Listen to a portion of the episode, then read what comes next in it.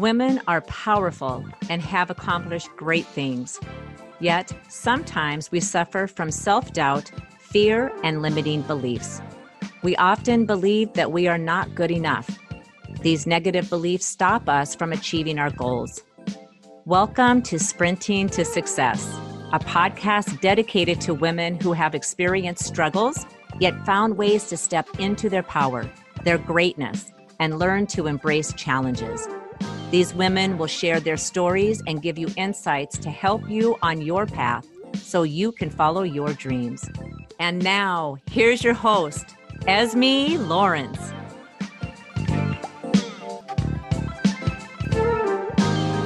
My guest today is the founder of Genius is Common Movement.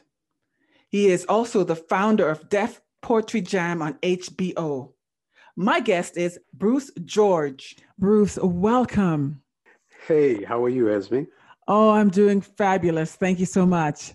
So I am just really excited to have you on the show. Thank you. I'm excited as well. And I want to thank you uh, for having me on your show. I want to thank the good Lord for blessing us to be here first and foremost. And I want to thank your listeners for listening in. Yes, thank you so much. So go back to um, Bruce as a child. What were some of your struggles? Um, yeah, as a child, I was uh, born in Harlem, raised in the Bronx. I've been living in Brooklyn now for over 15 years. But as a child, um, I was in the Bronx, and you know, the inner city, um, the inner city challenges. You know, the challenges of being in the inner city. Um, at the time, um, you know, the Bronx was burning at the time because a lot of the landlords, the slumlords, wanted to burn the buildings down uh, because of white flight.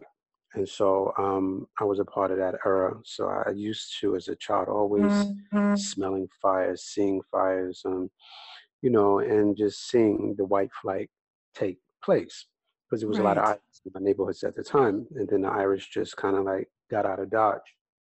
And right. the landlords burn the buildings down so they can get the insurance uh, money. And then they use gang members actually to do it, by the way, which is interesting because the gang members were from the, the, same neighborhood that they were burning down. Yeah. So, so, it was just one of those things where it was a lot of gang violence, um, you know, um, a lot of drug addiction um, around that time, heroin addiction, you know, and alcoholism and stuff like that. So it was a be- it was a very precarious time and era around that time. And as a child, you know, when you're young, you really don't see the danger of it. Right per se because you have that sense of mortality, that sense of immortality rather. And so, you know, we used to play in abandoned buildings. I mean, because the bur- when the buildings were burned out, that became our playhouse. That was our, right. our building became our playhouse. So, you know, I, I, remember jumping on pissy mattresses and fighting on pissy mattresses, and you know, um, and then uh, when they would throw the shopping carts out or the baby carriages out, that would become our go karts. We would turn it into go karts. So, all of those things was a part of uh, our childhood and it seemed it was the new normal for us. So for me it was just one of those things where it's like i was going along with the flow. Um, it was dangerous but to us it didn't seem dangerous because we were so in the mix of things. Right. Playing in, playing in these abandoned buildings not realizing that when the fire marshal puts an x on outside of the building that means that it's very dangerous to go inside. And it was by god's grace that nothing happened to us, that the building didn't fall on us, you know, because that was that whole building was our playhouse. Right. So, so tell you know? me. So once um they put an X at the front of the building, and so they they burned the building down. Now, did, would they rebuild? Eventually, they rebuilt. They would rebuild it. Um, you know, but um, when we were playing in it, um, they didn't rebuild those buildings for quite a while because it took a while for them uh, to let white flight take place or take shape. So had to, you know, the burn, they had to burn building by building, and that took a while. Um, they couldn't make it super obvious. So, you know, they would burn one building this week and then another one another week or two weeks later. So it was one of those things where they had to do it gradually. Right. And after the building was burned down, then the fire department would put an X outside of the building to let you know that it's inhabitable. Oh, to, to enter. And so to answer your question, um, it was very adventurous as a child. Um, you know, and we did things, uh, you know, stealing in, you know, supermarkets and I steal a meat You know, I go in the supermarket, I steal a meat, you steal a bread, you steal a juice, you steal a milk, or you steal a cheese, and then we run out. You know, and then we would meet at the clubhouse, which is our abandoned building, and Right. then um and and start divvying up everything and stuff like that. So that was sort of like a normal thing Yeah. So what, where were your parents at the time? uh, at work. You know, I Okay. was single parent home. My mother was at work, and which happens often in single parent homes Yes. where the child becomes latchkey, and then, you know, and it's not anything to not having a good upbringing. It was just more or less like when a parent is not around and you're in a single parent home, no one is there to watch you. Right. You know Raised what? me as best she could, but she I just couldn't keep up with me. Right. I, I can relate to that because um I'm from I'm a product of a sing, you know from single mom too, and um, lucky for for us, my sister was like a little mom, and she kept an eye on us. Right. So, but yeah, but that was a, struggle because my mom never came to parent teacher meeting anything like that because she's busy working or you know or two three jobs to put Exactly. um you know clothes us and put um, bread on the table and to you know so that we can survive. hmm So so Bruce, fast forward now to a teenager. What were you like as a teenager? Well, as a teenager, um, I went to Samuel Gompers. I had a very checkered past, you know, and while at Samuel Gompers, which was an all boys school in the South Bronx, you know, because I didn't have a father in my life, um, that angered me. I didn't realize it, but, you know, a lot of young um, black boys or just boys in general, when they don't have their father in their lives, that could really make them very, very angry in terms of not knowing how, knowing how to relate to people and knowing how to relate to society. And so that's what made me join gangs. Um, you know, I was in several different gangs um, when I was a kid. And then um, when I went to Samuel Gompers High School, which they recently closed it down, it was the it was an all boys school, high school in the South Bronx, nothing but blacks and Puerto Ricans. And um, I was there for a minute, and I wound up starting a riot between the blacks and Puerto Ricans, and it was called Incite the Riot, uh, which is the charge that was on, you know, that I received. And uh, from there, that was the best thing that happened to me, though, because when I did that, I wound up going to job corps as opposed to jail. You And end up going to where? Sorry, end up going to where? to job corps, Glenmont job, Oh, oh, I see. And I didn't realize it, but that was an alternative to jail um, and or a home. And didn't realize that job is like a home. It's almost like a jail a little bit, right? So while I was there, I was fighting, punching windows out, selling minor drugs, and setting fires to broom closets. Because when you get in trouble, uh, they give you hours of work. So I said, okay, if you're going to give me hours of work, I'm going to burn these broom closets down. So, you know, it was one of those things where I was just like setting broom closets on fire and, you know, out of anger and, uh, you know, fighting and stuff like that while I was there. But actually, I had a good time there, actually. I'm not going to lie. It was pretty fun. Right. So why did you decide to um, to create a, a riot between the Puerto Ricans and the blacks? It was a lot of tension um, going on and a lot of posturing. And so the guy that uh, calls the uh, lunch, you know, the guy that has the, the microphone and he calls the lunch for people to stand up in line, smacked him, took his mic and, and said, you know what, you know, little cuss words here. And said, you know, all this posturing. I didn't use the word posturing. I was like, yeah, you think you bad. You think we, we think we bad. Like, whatever, let's make it happen. Right. Why did I do that? After that, it was stabbing, stabbing. It started out as a food fight, and then from there, it started the stabbing house and all that. So Wow. yeah, it was crazy. It was crazy, and it, it was built like a prison. You know, um, once you're in, you're in. It was built like a prison. It was just all boys school, nothing but testosterone. So, you know, I was just a class clown as well, um, and just very impressionable, and just just needed that attention. Right. So fast forward now that you're a, a young adult. What were some of the other struggles?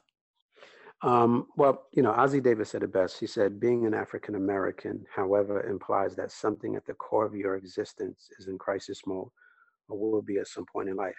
He's also said all struggles between the power to resist and the power to oppress. So no matter what you do, just by default of being a black African descent, you're gonna have issues. And so, you know, um, as a as an adult now, you know, my issues is just my blackness, you know, and but you know i've learned to to to roll with the punches and i've learned to and I put myself in precarious situations as best i can um you know i don't smoke i don't drink i don't hang out so by me eliminating eliminating all those things from my diet um, it really doesn't put me in situations that that I otherwise would be if I was smoking and drinking and hanging out. So I stopped all of that eons ago. Right. Right. Yeah, yeah. I found God. You know, at one time I was a Muslim, and actually I became a five percenter. Um, uh, the five percent of, of gods and earths when I was at Job Corps, and then from there, when I left there, then I became a Sunni Muslim, an Orthodox Sunni Muslim. So that forced a discipline for me, and I thank God for that. Right. And then fast forward to now, um, you know, I wound up accepting Jesus Christ as my Lord and Savior. So with that said, that really turned my life around, kept me drug free, and and you know, you know, I wouldn't say anger free, free, but it kept me drug free and kept me like on the straight and narrow, so to speak. And I thank God for that. Okay. Now, now, how did you? Um, what happened that you um, accepted um, Jesus as your Lord and Savior? What happened? I'll tell you exactly how that came about. Um, because I was a Muslim at one time, you know, I started watching the televangelists, and you know, I started like you know T.D. Jakes and all of these different ones, Joel Osteen, and you know all of these different televangelists, right? And even ones prior to them. And I would agree with everything they were saying, except when they got to the part, okay, let's accept Jesus Christ as your Lord and Savior. And then I would, they would lose me then. Then one day, when I was in the shower, um, it was a time when I was going through some real, real, real deep trials and tribulations. And while I was in the shower, I, I didn't even realize what was happening. It was a form of baptism. Baptism. And I just threw my hands up and I said, I accept Jesus Christ as my Lord and Savior in the shower. Amen. Amen. I love that. it was down on me. I didn't even realize that that was a form of baptism. Right. Yeah. And I just accepted Jesus Christ, my Lord and Savior. I was teary eyed and I was just, I just threw my hands up and I was like, Lord, I accept Jesus Christ as my Lord and Savior. While I'm in the shower and the water's coming down on me, I was like, and that was it. Wow. And then, Yeah. so did, did you find a church to go to or you Um, just, eventually, I found eventually I, um, I found um, a non-denominational church um, that I went to, and then went to various different churches since then. right. So now how, how, how did you um, end up in, you know, in getting yourself involved in, in writing poetry? I, okay, because I started as a rap artist. I'm from the Bronx, and so um, So you as a- started as a, as a rap artist, right? Yeah, I started as a rap artist when hip hop first got started. So I'm which they would call an OG. You know, I've been in the business since it first started. So I was they used to call me Curious MC, Curious George MC, Right. because I was always a very curious kid.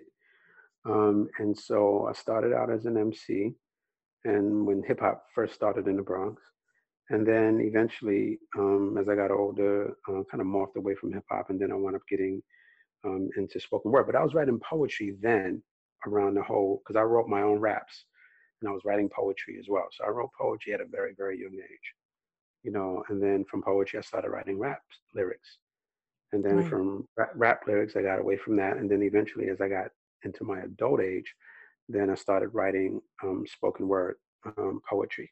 Right. And then that's what enabled me to um, become a part of the spoken word world um, over a quarter of a century ago. And then I was blessed to rise among the ranks. And then I wound up creating Def Poetry Jam on HBO with Russell Simmons.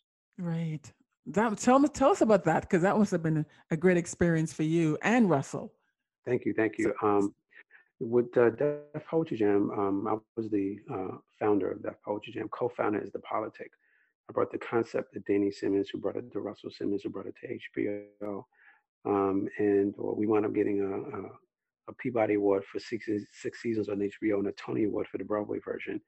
I was a town executive at HBO and executive consultant to the Broadway show, and the rest, as they say, is history. Nice. Yeah, yeah, absolutely. And uh, it extended the shelf life of poetry. Um, I mean, that really put me all over the map. And then when you fast forward to um, 2000, the latter part of 2014, is when I created, uh, you know, um, the Genius is Common movement. God bless me to create that.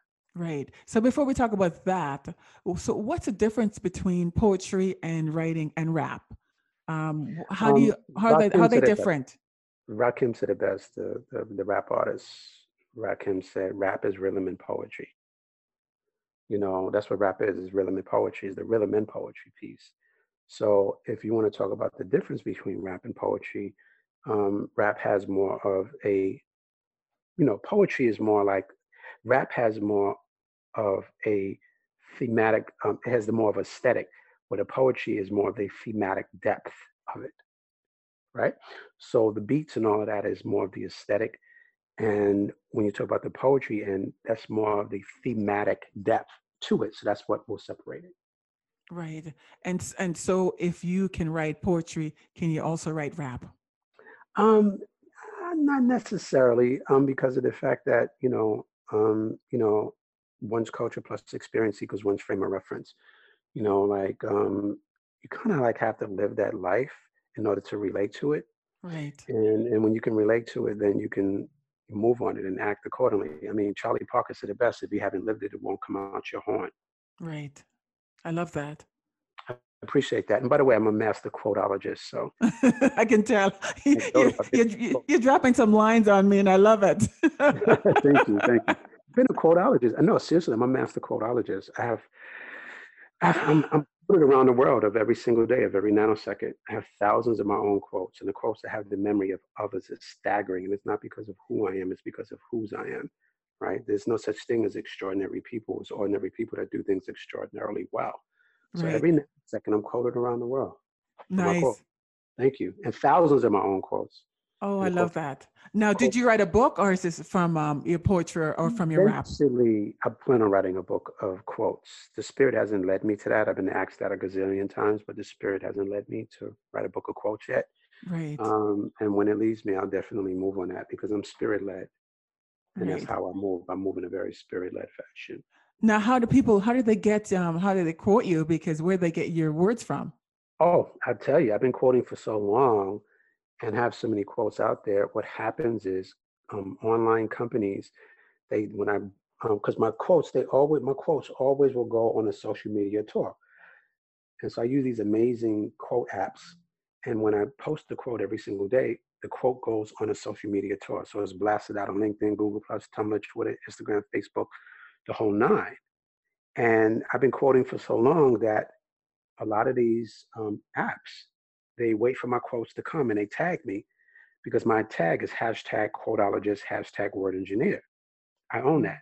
Right. And so they pick up on that mm. and then they post it to their sites, their websites. Every single day they do it. Wow. They didn't get my permission. Nothing. No, they didn't get my permission. I'm glad they did it. So why why why are you glad they they did it?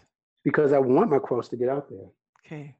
Yeah, that's the goal. That's why I have them go on a social media tour, so I can build a an admirer base. Right. Definitely. Yeah. So Gina, so Genius is common now. Tell us about that. Well, the Genius is Common movement actually got started from one of my quotes. because I would go around the country and I would ask the youth, when you hear the word genius, what image comes to mind? And they would always say Einstein or a light bulb or Mark Zuckerberg from Facebook. And every now and then I would get a Jordan. And that troubled me. And I said, you know what? Let me write a quote about that. And the quote is, notwithstanding Einstein, genius is common. And then that turned into the slogan, genius is common, which turned into an entire movement. As we speak, we have a presence in all 50 states, 14 countries with 16 ambassadors and growing. Nice. Yes, we have a presence in Jamaica, Barbados, Ghana, Kenya, Dubai, Norway, Nigeria, the UK, Canada, the Bahamas. Mm-hmm. We're about to have a mm-hmm. presence in the Dominican Republic. Um, we're the first and only YouTube video based movement on the planet. We have over 765 geniuses coming videos on our website from people from all walks of life, race, color, creed, sexual orientation, saying the name, saying what their genius is, and then saying genius is common. We're Celebrity Magnet. We have over 66 celebrities that actually did Geniuses Common videos. Right.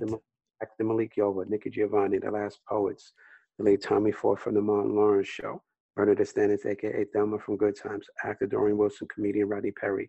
We even have a Genius a video from the first black Bond girl from the James Bond flicks. Her name is Trina Park. Black Don't Crack. We have one from the legendary um, actor Antonio Fargas, who played Huggy Bear in Starsky and Hutch, and I'm Gonna Get You Sucker. We have one from the legendary actor and film producer Bill Duke. Wow. Um, Commando, yeah, Predator Commando, Menace Society, Car Wash. He's in his current TV show, Blue Thunder. And so we have videos from um, Tarana Burke, the black woman that created the Me Too movement, and then 36 classic vintage rappers. So this movement is about to break mainstream any day now, any hour now, any month now, like Black Lives Matter and the Me Too movements, respectively. Right. So you're all over the place. So then now, the Now the movement. So if somebody wants to get involved with, with this movement, what's the first thing for them to do? What they would do is they can go to geniusiscommon.com. And when they go there, they can check out our website. They'll see the videos. They'll see our, you know, um, press kit, um, a press release. Uh, they'll see um, this events page, Facebook group, all of those different things. Bookstore. We have a Genius Black Inventors page. Um, we have a partners page, a products and services page. Um, and they can get in contact with me if they're interested in joining the movement. So again, that's www.geniusiscommon.com. Oh, awesome! So, ladies and gentlemen, if you want uh, to um to be a part of a great movement, contact Bruce. So, yes. Bruce, so mm-hmm. so how do you decrease stress in your life?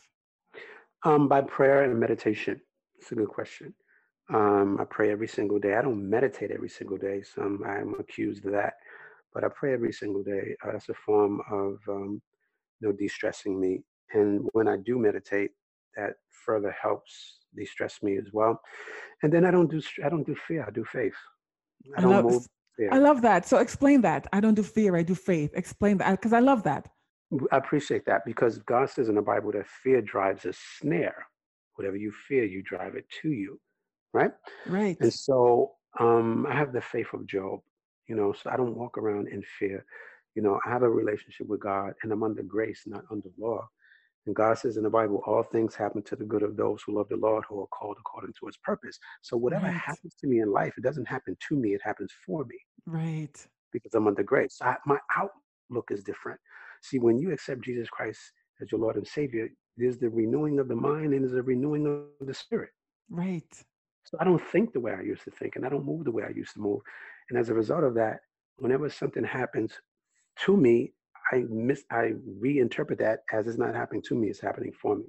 Right, exactly, because God knows the path. There's a reason why you didn't get the whatever you you wanted to get.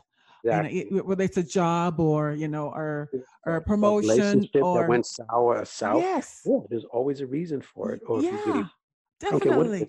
Shouldn't anything. God wanted you to get out of that apartment, and you didn't want to leave, so He evicted you. Yeah, like, exactly. So you can go somewhere else and spread your action. So oh, I love things that. happen to the good. All things happen to the good of those who love the Lord, who are called according to His purpose. Oh, preach! I love it. we bring the church up in here, right? I love it, Bruce. thank you, thank you, thank you. Uh, that's right, because a lot of people, when things don't go right, they, you know, the woe is me, and they, you know, the pity party, instead of saying, "There's a reason why," you know. Always a reason. There's a value in the valley, as Vanzant says in Acts of Faith and she has a book called Valley in the Valley. There's always a value in the valley. Right. right? Exactly. And every, everything inter R and inter B. The Buddhists talk about the notion of everything inter R and inter B. You know, good has the seeds of bad, love has the seeds of hate, peace has the seeds of war. And so when you understand that fact that everything is transitory, and one thing has a tendency to morph into the other, which morphs into the other, which morphs into the other. So right. everything is temporal. So when you're going through something, you know, go through it. I mean, General Patton said it best: when you're going through hell, keep going. Right. Exactly. Keep stuck in it. Keep going. Keep going because you know if you end up um you know losing that getting fired from that job or you know or, lo- or losing your your lifelong partner or you know to yeah. divorce or whatever just there's there's a reason for it. There's a reason for it. There's a reason, you know. And whenever I hear somebody that loses their job, the first thing I do is I congratulate them on their freedom. Right. Yeah. I'm like, now you do something different. You're free right. gonna, you know, take you in a whole nother direction. And actually there is a symbol for there's a Chinese symbol for crisis. On one side is opportunity and the other side is danger. And I tell people take the side of opportunity. Right. Reinvent yourself. Reinvention. well, reinvention is the key to longevity. Right. So, what would you say to the, the, people now who, I mean, I can, we all know about the coronavirus going on worldwide. What would you say to them who have people who lost their jobs? I would say to them, you know, this is a time for you to be reflective. This is the time for you to have faith and not fear. This is the time for you to realize, to be still so you can work towards reinventing yourself. And then also, this is a time where your faith is being tested. You know, yes. God in the Bible that uh, He will separate the, the wheat from the tare right? Well, the wheat are the believers, and the tare are the non-believers. That's right. Plain and, plain and simple. You know, so he's going to separate the wheat from the tare. So all of those people that profess to be Christians or Muslims or wherever they are, during the coronavirus, God is watching. He's watching to see who has faith and who don't. Oh, ye of little faith, right? So Yes. those individuals that have the faith, it's almost like the Passover. It goes right past them. Yes. It's those individuals that are fearful. They bring their immune system down. By your immune system going down, it makes you more susceptible to, to diseases and cancer and everything else. And so when you have faith, it inoculates you. Yes. Oh, I love it. Yes, when you have faith, it inoculates you from diseases. It inoculates you from, you know, fear driving a snare to you. Right. Because, you know, as Christians, we are taught that when the devil comes upon us, to rebuke him. And when you resist him, he will flee. right. Resist the devil and he will flee. So that's how I move and that's how I operate. I mean, we must pray and watch, though. Don't just pray, but you must watch. You don't kick a if you kick a stone, you're gonna hurt your foot. If you jump out of a building, you're gonna fall victim to gravity, natural law and, and spiritual law. Of Right. course, Definitely. you don't do stupid things, but at the same token, um, I pray and watch, and that's how I move. Right. Oh, I love that. And on those words, um, Bruce, thank you so much for uh, allowing me to interview today. I, it's a, it was a privilege. No, it was a privilege, and I want to thank you, as me for for the interview. I want to thank your listeners for listening in, um, and just continue to have that faith over fear. Oh, I love that. Thank you so much, Bruce. So, ladies Thank and you. gentlemen, thank you so much for listening to Sprinting to Success podcast. And to learn more about Bruce, go to esmelawrence.com. Thank you and have a great day.